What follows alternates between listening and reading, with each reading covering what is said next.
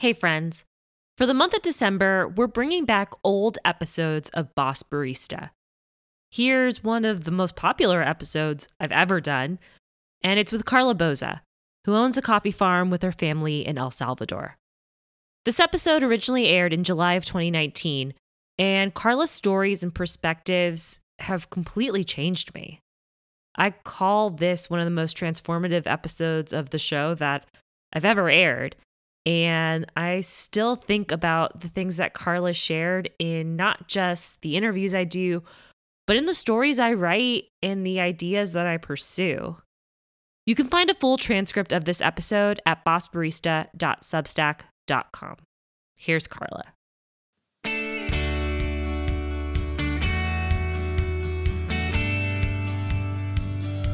Hey, friends. This is Boss Barista. I'm Ashley Rodriguez. A few weeks ago, I was honored to attend Re:co, a coffee convention that invites speakers from all over the world to talk about these big ideas in coffee. This year's conversation was focused on coffee prices and the crisis that we face as the price of coffee dips lower and lower. I talked to the head of the Coffee Price Crisis Response Initiative a few weeks ago, so if you want more context on that, listen to the Ric Rhinehart episode a couple of episodes back. But at one of the lunches during the conference, I met Karla Boza, a third generation coffee farmer in El Salvador. And the way that she spoke about the coffee crisis was in a way that nobody else was at this conference, because it affected her everyday life. She was one of a handful of coffee farmers at this conference talking about coffee prices. Don't you think that maybe more of the players affected by the crisis should have been in that room? Talking about this crisis? In this conversation that I recorded with Karla, which you'll hear in a moment, we talk about the flaws in coffee buying. We often applaud coffee roasters, the folks that are on the other end of the supply stream, for being transparent with their prices. But are the prices that they're paying actually changing the lives of farmers? Mostly no. Being transparent doesn't make a price fair, and oftentimes the business of paying a higher price comes with a demand from a coffee farmer to do something extra for their coffee to stand out or taste different, which ends up costing the producer even more money. In this episode, I urge you to rethink the way that you consider quality, not just in coffee, but in every realm. Karla's experiences with coffee buyers ranging from being tricked by an importer who told them that their coffee was shit to another noting that it was a standout from the samples that they were sent, question where quality really comes from and if we should be basing our price standards on arbitrary markers of quality. This is easily one of the most informative and remarkable conversations I've ever had, and I promise we'll be hearing more from Karla in the near future. Before we begin, I should note that the term coffee stream comes from Keba Konte, owner of Red Bay Coffee in Oakland, California, who used this term during his talk at Re:co, which is the event that Karla and I met at. So, without further ado, let's listen to our conversation with Karla Boza. I am Karla Boza. I am from El Salvador and I am a coffee farmer. And my farm is San Antonio Amatepec and it's located in San Salvador. So it's like uh, 15 to 20 minutes away from the city. So it's in a pretty urban area. Did you grow up on the farm? Like, is this a generational family farm? Um, so I would technically be like a third generation coffee farmer. And this farm, uh, my dad, he technically started this farm. He bought it when it used to just be used for grazing, part of it. So and there were no trees, nothing. And then another part of it used to be a stone quarry. So then it was sort of like the private um, stone area for a local architect and he would just be like blowing up parts of the hill whenever he had a project so there was nothing there before and then he sort of went starting that a little bit and i didn't grow up there i grew up in like the main part of the city and we used to go like every other weekend to the farm with my family so then i wasn't ever really taught you know like how to be a coffee farmer i would just go there to hang out um, with my family for the weekends. So, what point did you decide that that was something that you and your family wanted to do? So my my dad, he had been doing this specifically at this farm since 1969, which is when he bought it. And ever since then, you know, he had been working in that. And I don't know really why with my sisters we weren't ever really involved up until maybe a few years ago when it was SCA in Atlanta. And at that point I was I had finished college and I had studied sociology. So then I was doing something that wasn't related at all with coffee. I was working at a nonprofit with um, water projects. So nothing to do, right? But my sisters called me and they were like, you know, my dad, uh, our farm is certified by Rainforest Alliance. So then he sent in some samples and he was invited to like the yearly breakfast that they do at SCA. So then I was like, okay, sure, you know, like I'll go um, with him and support him and everything. So we went to Atlanta, and that's sort of when I started to get more involved. And at this SCA, my whole mind was just blown with how incredible the coffee industry is because we hadn't ever really been involved in specialty coffee. We were growing specialty quality coffee, but we weren't involved in that area simply because we didn't really know how it worked or even in my personal experience that it existed, you know, like I had gone to like specialty coffee shops before, but I didn't really see the difference um, between that, just that maybe they were brewing like using methods or things like that. But so that's sort of where I started to get involved. And I saw how my dad's coffee, like the quality that he was growing, belonged to this other category of coffee that wasn't being recognized because up until then what we were doing was that all of the coffee was turned into a local mill so then you know like literally a, a little truck would show up to your farm. You would load the coffee cherries and a few days later you would get paid. And we never knew where it ended where the coffee went who was buying it at what price it was being sold nothing because we were getting paid at um, market prices. And every once in a while we would get paid a little bit more because it was Rainforest Alliance certified. So then at that breakfast, we happened to be sitting with this lady who was a Q grader, and she happened to remember our coffee. And I was like, what? You know, this whole time we had been told by this local exporter that our coffee was shit. Literally, that's what he told my dad because we would ask for samples to send to this breakfast, and they'd be like, oh no, your coffee is so bad that we just mix it in with all of the other coffees. So then we don't really have any traceability for your coffee because it sucks. So we are like, you know, okay, whatever, it is what it is. And then, you know, like, how come this woman then, who's a Q grader, who's cupped thousands of coffees, happens to remember this one specific coffee from like a shitty farm.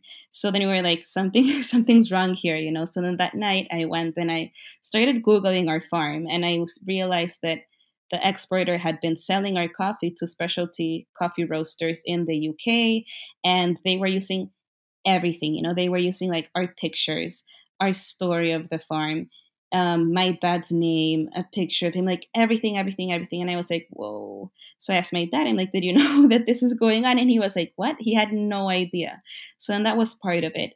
And then the other part happened the next day when we were going around um, the show and my dad he found some friends and they were talking. And then this guy with me standing next to my dad he just goes up to my dad and he's like oh you know i am so sorry that you only have three daughters because who's going to look after the farm afterwards? And i was standing right there and i was like what? So then i'm very stubborn and my sisters are as well. So then that's sort of what pushed me to get involved and be like no like next time i see this man i want to show him that I got involved in something that he thought that I didn't belong in. So then it was more of like to prove him wrong and also to get the, you know, like the value out of the coffee that we were producing. So it was a mixture of things. That's this is a story you have told me before and I'm still listening to it and I'm like, "Oh my god." Like the idea that you would be told that your coffee is terrible and then someone else make a makes like this huge profit off of it. Do you think that that's something that happens a lot like the lack of information to farmers being exploited? Yeah definitely. This is you know like it's um our story and it's very sad and everything but at the same time what makes it worse is that this is like the most common story that you will find across like coffee farmers you know? Like we have all had this happen to us like it's not something unique to us um, you can have all of them tell you, you know, like, oh, this local exporter is only paying this much, or this local exporter is paying that much. And they are all prices that are just so bad. And then when you go and you talk to roasters or Q graders, they tell you, like, you know, like coffee from El Salvador, even if it's grown at a low altitude and it's not well taken care of and this and that and blah, blah, blah, like it's generally really good tasting. And it's usually, you know, like maybe not necessarily specialty, but pretty much up there. So it's pretty sad to see all of these older people because, you know, most of the coffee producers these days are like of an older generation. All of these people who are the age of my dad or maybe like someone's grandfather, they are all being told these lies that are just horrible and they're being taken advantage of either by local exporters or like international How, what does the coffee scene look like in El Salvador right now? You mentioned before that you had been to some specialty coffee shops, but you weren't really sure where your farm kind of fell in that realm until you went to SCA.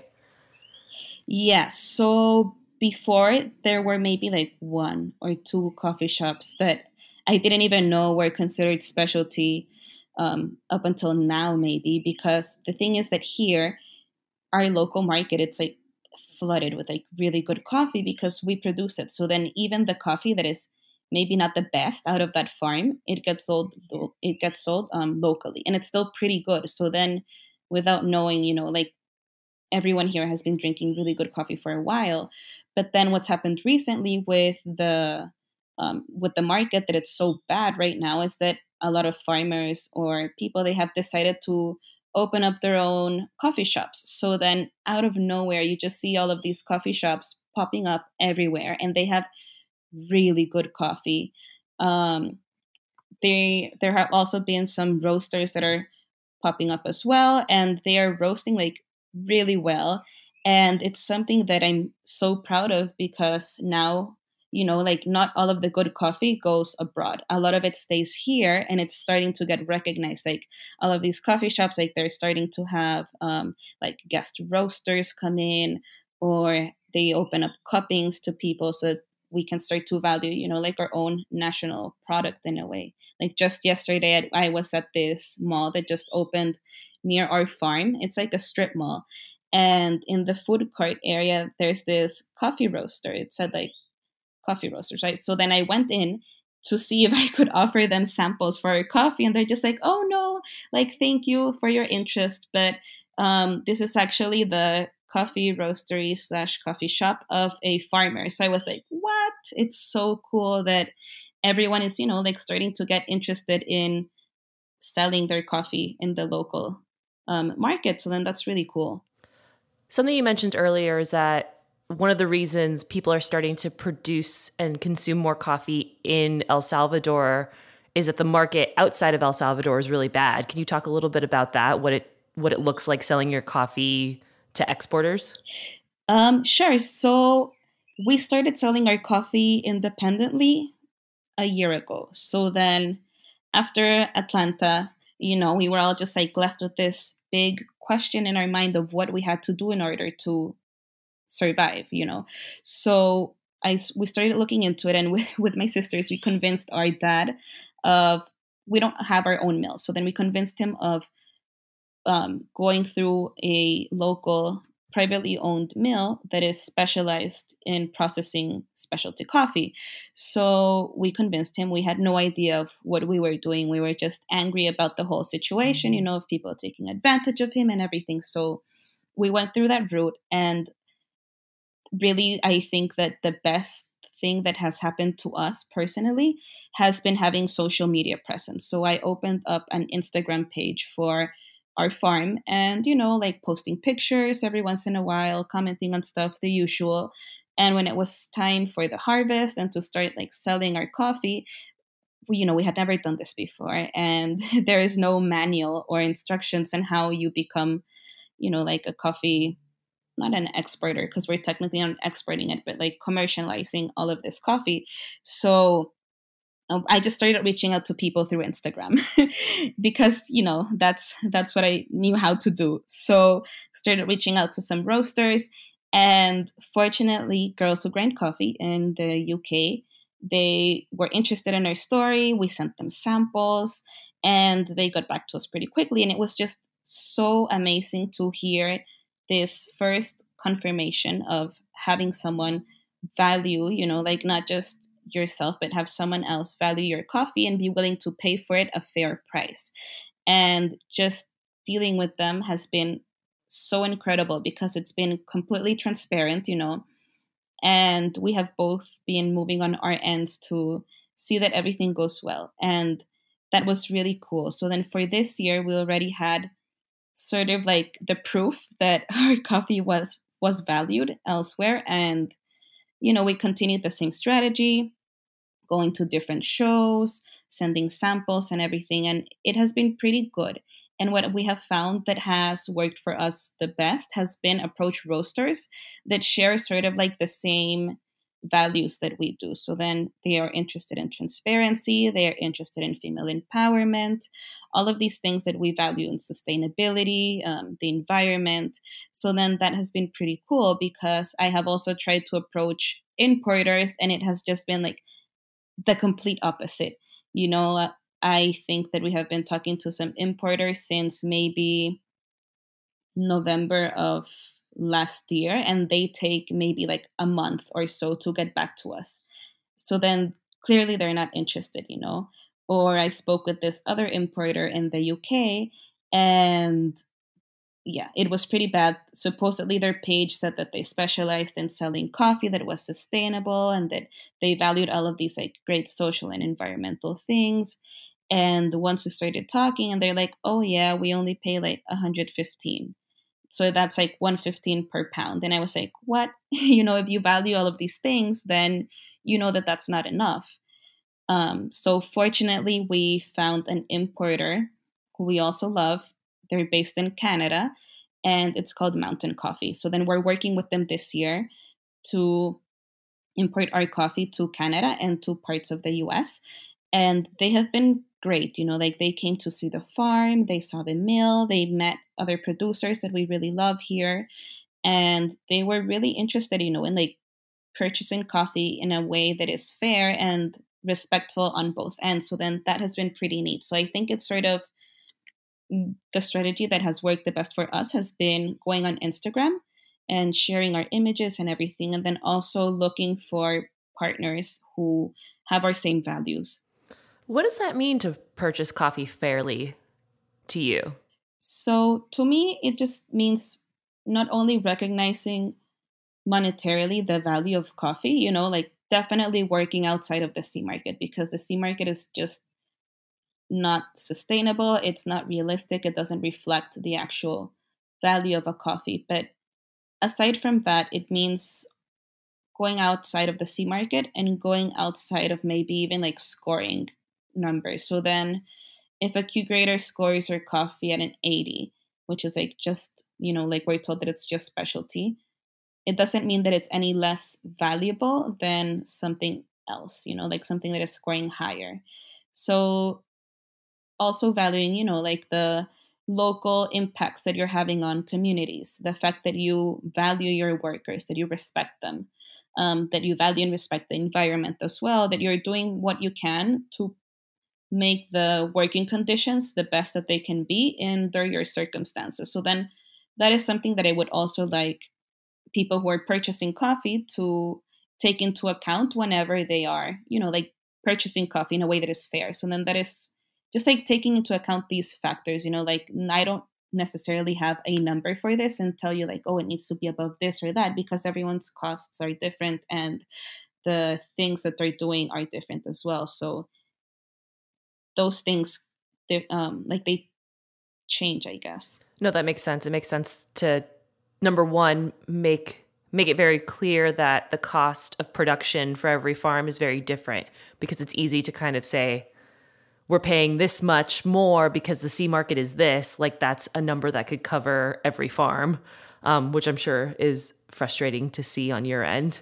Um, But I think something that you said that's really interesting is going outside of scoring. So I think something that we talked about because we met at um, we met at Re:co in April of this year in Boston, um, and it feels like roasters will say, "Hey, we're paying more for coffee, but there is a demand on quality that seems not viable." And I was wondering if you could talk a little bit about that. Sure. So when I say to value coffee outside of scoring, so I mean that there are other factors that you need to take into account, right? So then just talking about scoring, I mean, we've had our coffee scored by many different people in many different countries under many different circumstances. And I would say that a lot of them are certified Q graders, which sort of like standardizes everything despite all of that and we have still gotten very different results you know which personally i think that that is completely normal because i find this obsession with like standardizing coffee almost silly because from a grower's, per- grower's perspective it's almost impossible to have it rain the same amount um, every year or to get the same amount of sunshine and all of these other factors you know that just we don't have control over.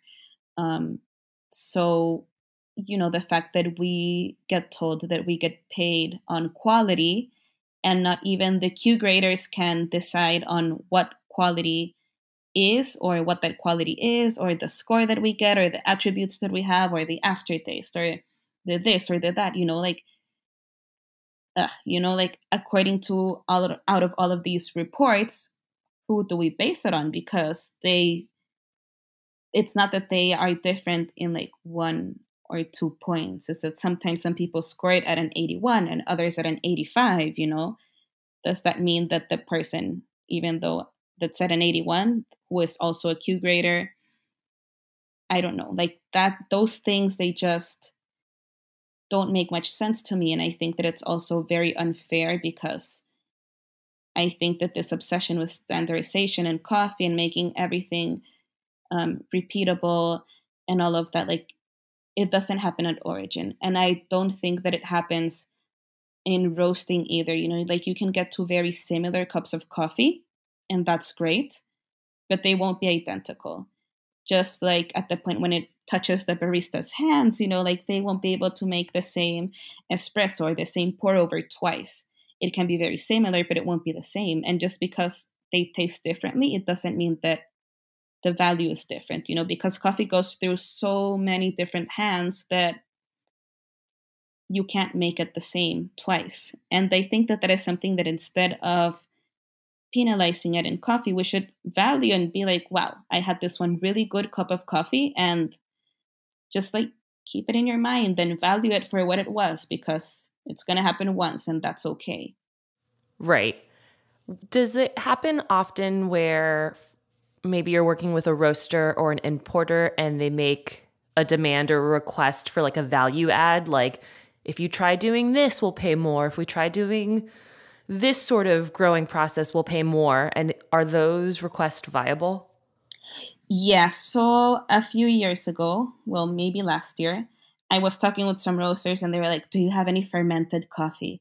Do you have any this and or something like that? And i was like guys you know like we don't even have our own mill so, no, we don't have our own fermented coffee. We are barely learning how to make naturals and how to process honeys this year. So, then we haven't gotten there yet.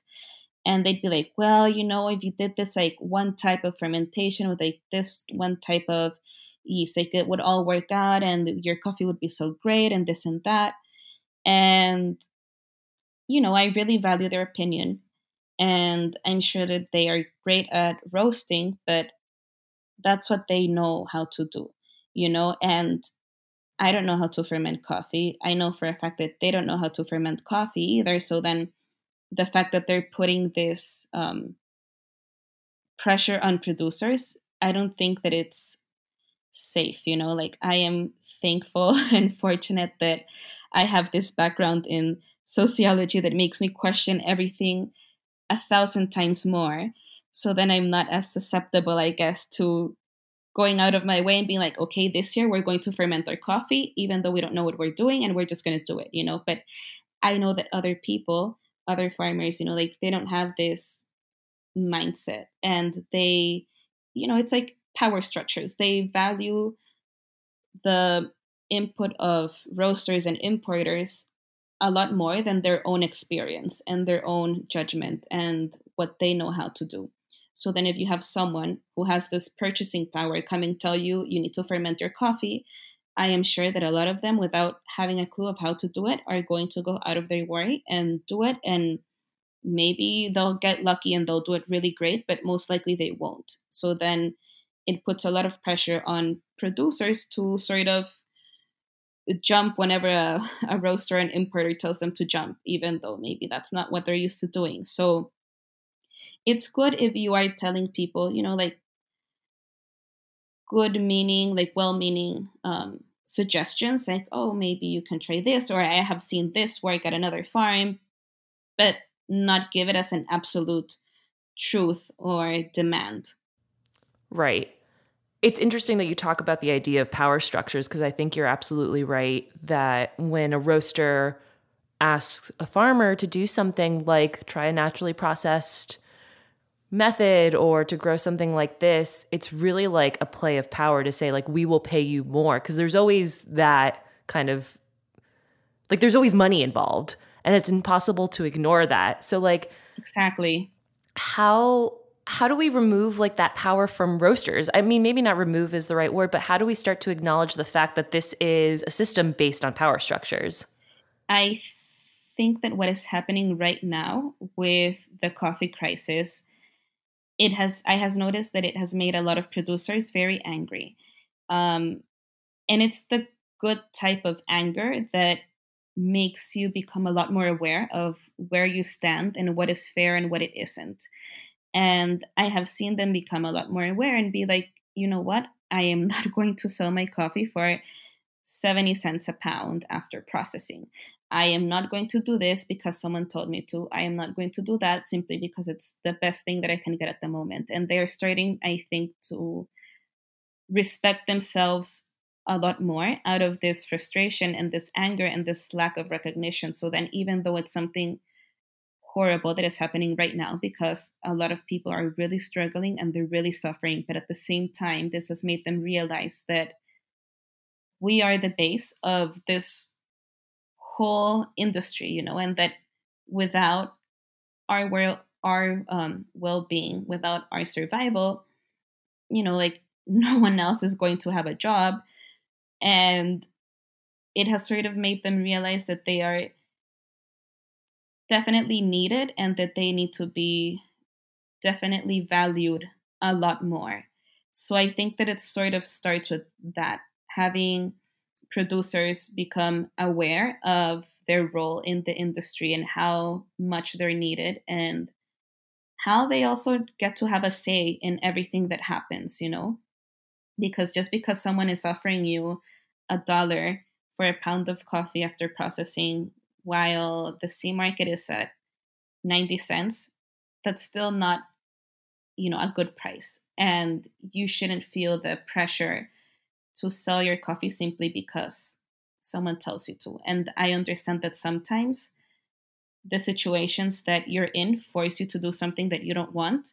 But as long as you are aware of what you should be receiving and how much you deserve to be valued, I think that that is a start to sort of change these power dynamics that are happening. And on the other end of um, importers and roasters, I think that if you simply talk to a producer, you know, I understand that a lot of the times there is a language barrier and that it's really hard, but as long as you're asking questions and you see farmers, you know, as real life human beings with families with a job that is supporting your own livelihood as a roaster, I think that you start to value people more for who they are instead of just some random person within the coffee chain and I think that slowly that is maybe how you can start to change these power dynamics, but it definitely needs to start with the empowerment of coffee producers. One thing that really struck me when I when I first met you, we were at Re:co, which is like a big conference bringing all these coffee thinkers together talking about big issues in coffee this particular Re:co was about the coffee price crisis. And when I talked to you, like you you seemed angry. And I wonder what it's like to be in a room like in a non-producing country, mostly surrounded by people who don't grow coffee, talking about a problem that affects you directly. Yeah, so then that was pretty shocking. So fortunately this year I had the opportunity to be a Re:co fellow, which is something that I'm really thankful for because it opened the doors to an event that I had really always wanted to attend because it just seemed so cool. And this year the topic was the C market, and I was like, wow, you know, like people who haven't say in this like are talking about something that is really important and that affects me. So I got there really excited and once I started seeing, you know, that even though the whole topic was the C market and how hard it is to be a farmer these days, there were no farmers in the room other than maybe a few people. And if you're going to be talking about someone, then I think that that someone needs to be in the room, especially if you're discussing supposedly on how to help them out and how to realize the struggles that they're going through. So that was really shocking to see. And then at the same time, you know, like this is the specialty coffee association. So then we're supposedly talking about this coffee that gets paid um, pretty well based on quality and everything else that we have been talking about that isn't always so simple, right? And we were, you know, in those rooms when they asked us to have the the group sessions, and everyone was just going on about how maybe we needed to create not a C market, but an S market for specialty coffee. And I was like, what? You know, like this is what got us here in the first time. Why are we replicating something that we know for a fact doesn't work? And then someone else's problem was like, where are we going to base this market at? And then someone else was like, we don't need to base it anywhere physically. It can be the internet. And I was like, whoa, whoa, whoa. You know, we're all talking about these things that don't really have don't really matter as much right now because right now we're in a crisis and this is not something you know that we're going to solve in a day but it's something that we need to be talking about for what it is and not replicate the same systems that have brought us here in the first place. And surprisingly enough for me you know um, i mentioned out that hearing all of these conversations going i didn't know where i stood because if these were, you know, like the big thinkers in the room and this were their concerns, then I don't know what I'm doing as a coffee farmer because I don't see my future in there and it doesn't seem very good for me at the time or in the future, according to what they were saying. And I was so surprised that the only people who cared about this were the people from Walmart. I was like, this is just so wild, you know? Um, the things that we hear about this company, they are just pretty bad usually. You know, they are known for horrible things that they do. And yet their employees, their representatives, are the only ones who seem to care. And they were asking a lot about the conditions of what it is to be a coffee producer, our costs, what we were doing, what they could do. I was like, well, you know, there's Walmarts in El Salvador, and you've actually opened up your shelves for local roasters of specialty and non-specialty coffee to put their products in. So then that's pretty helpful. And then I went to tell them, you know, like, and they were like, you know, we feel bad because we represent Walmart and this and that.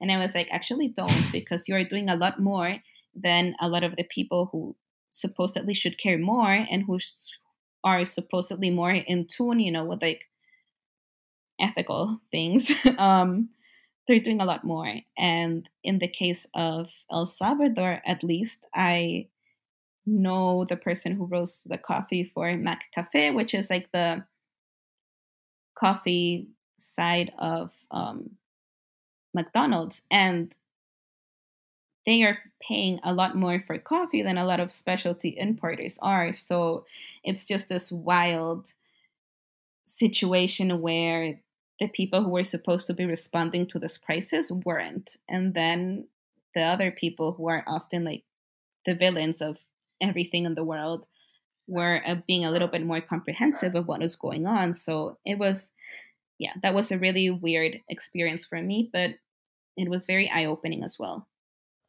What has the coffee price crisis done specifically to you and your farm? How has it affected you? Yeah, so our farm, we have stopped working maybe about a third of the coffee farm because it's just not viable anymore. So that has happened. And then we have also had to lay off a lot of people. And every year we used to give everyone, we would like raise their wages. And this year, well, for the past like two years, we haven't been able to do that. So, you know, like that has affected their households as well. So it has been pretty bad. Then we have also had to take out a bunch of loans from the bank. And in El Salvador, there are only two banks that are giving loans for coffee because it's so risky right now. And the interest rates that they offer are extremely high. And one year we were only able to pay the interest rates and not really like pay our loans. So then that sucked as well. We lost maybe over 500,000 US dollars just in that.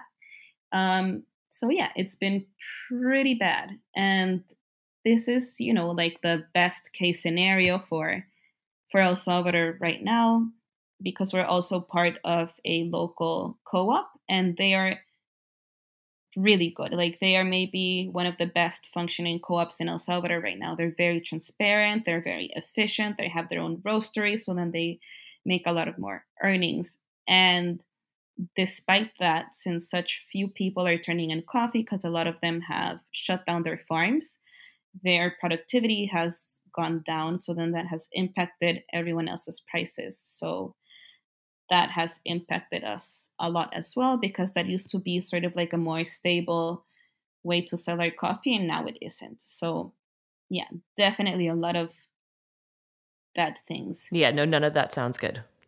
yeah. It's pretty jarring to hear it all like laid out like that too. And I think it bears repeating because I think that still this hasn't landed for a lot of people. Yeah, I think that a lot of people they know that something is going on, but they don't really know what it is. And I think that those would be the majority of the people that are more aware. But generally, I think that people don't know how bad it is and how we're not being, you know, like very dramatic about this. Like what I just told you, it's not even, you know, like the worst. It just, it is what it is and it's our reality. And like I said, we are one of the best case scenarios of farms right now in El Salvador. A lot of them, they just shut down, you know, they locked the gates of the farm, they fired everyone, and that's it. And it's so ironic because this is something that my dad tells us all the time, you know, like my friends that, well, his friends who used to be coffee producers, the ones who shut their farms about three to four years ago, they are doing a lot more. They are a lot healthier. They are a lot more, they feel a lot safer financially than people who are still in coffee right now. So he's like, oh, what if I would have just like shut down the farm a few years ago? We wouldn't be in this situation right now. But then he takes it all back and he's like, well, but then like four or five families wouldn't have a job. And then like maybe like 20 or 30 people who are seasonal workers wouldn't have a job. And then the 20 or 30 um, coffee pickers that come for the harvest wouldn't have a job either. So yeah, it's pretty bad. Like it's actually really bad right now, the situation. So, what does viability look like for you? How do we begin to change that trajectory? Yeah, so this is maybe our last year that we will be working the farm if it doesn't work out. You know, we've, with our sisters, we've become a lot more involved and we have been um, going to fairs because we have realized that that's the only way that you can make a human connection with roasters and with importers and that, has paid off pretty well. So then we're selling our coffee definitely at a higher price at the C market um, that we still have to see if that's if that's enough you know? And if it's not then i think that this might be the last year that we're working the farm. So that's something that we're facing at the moment. That's that's really incredibly real and i'm honored that you shared that because like I, again, people aren't realizing quite how serious this is. Like, coffee will be gone. And it was incredible. Like, I'm feeling a little lost for words, honestly. Um, because you are the base of the whole industry, which you just said too. And I don't know why we haven't yeah we haven't reacted appropriately.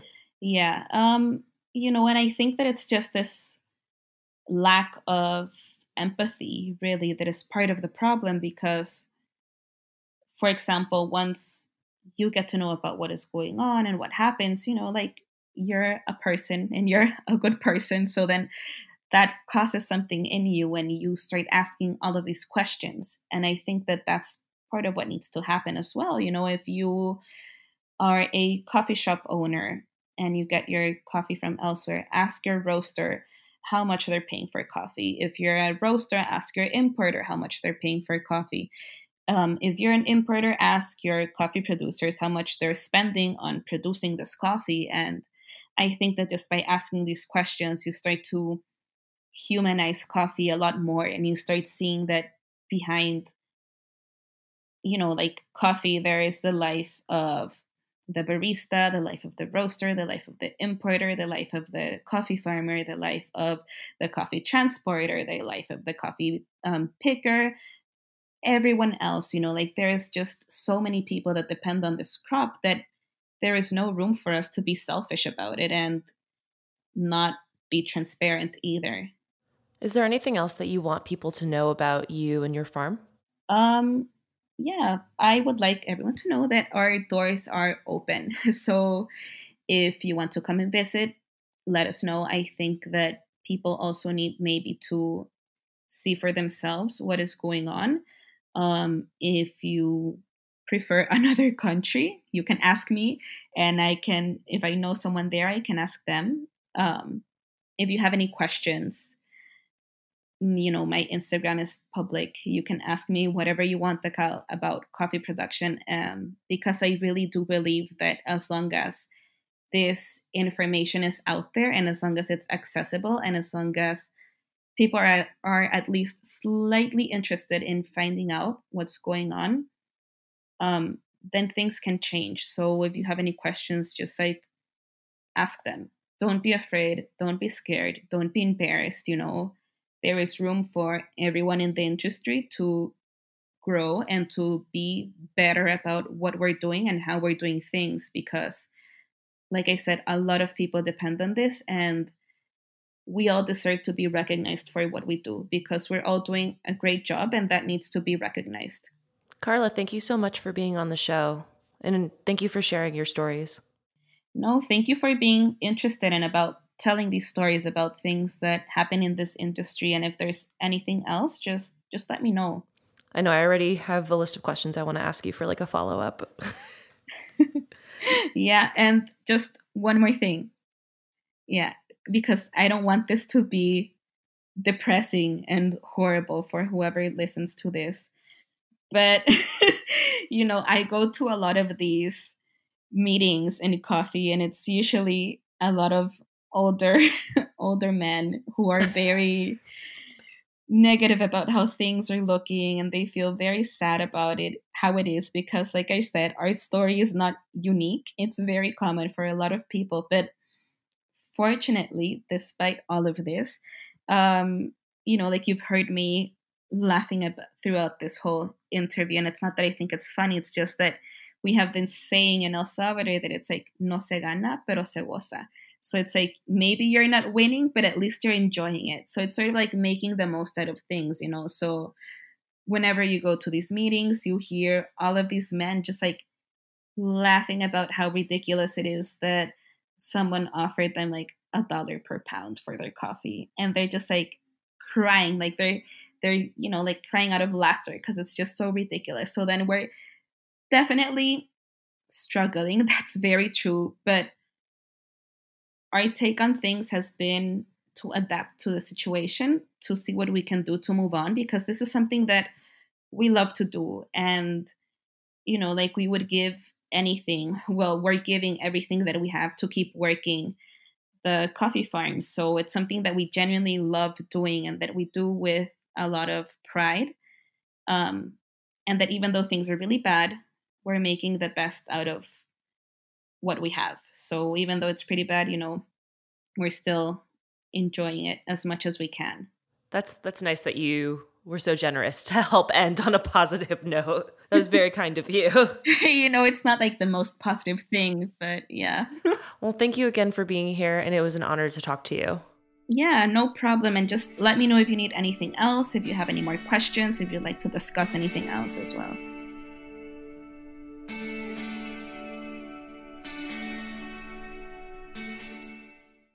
I'm just looking for a better day. Boss Barista is produced by me, Ashley Rodriguez. You can find a transcription of this episode on my newsletter, along with an accompanying article about this episode every Thursday at bossbarista.substack.com. To support the show, you can visit www.patreon.com slash bossbarista. We have over 80 patrons supporting the show right now, which is incredible. And that helps keep the show alive. We pay guests through this fund, we pay for website hosting, and we make donations. Half of our patron donations are currently pledged to five different nonprofits, each at $50 a month Assata's Daughters, the Loveland Foundation, the Native American Rights Fund, the Grocery Run Club, and the Chicago Community Bond Fund. Again, if you want to support Boss Barista, consider making a monthly donation at www.patreon.com slash bossbarista. Another amazing way to support the show is to share this episode with just one person a friend, someone who you think would learn something from this episode, anybody. Sharing on social media is also a huge help, along with giving us a five star review on Apple iTunes. As a small production, these things matter a lot. So if you can take a little time, share out some of your favorite quotes from this episode, and tag us, that would be amazing. We're at Boss Barista Podcast on Instagram and Boss underscore barista on Twitter. You can also send me an email at bossbaristapodcast at gmail.com. Thank you so much for listening, and we'll see you next week.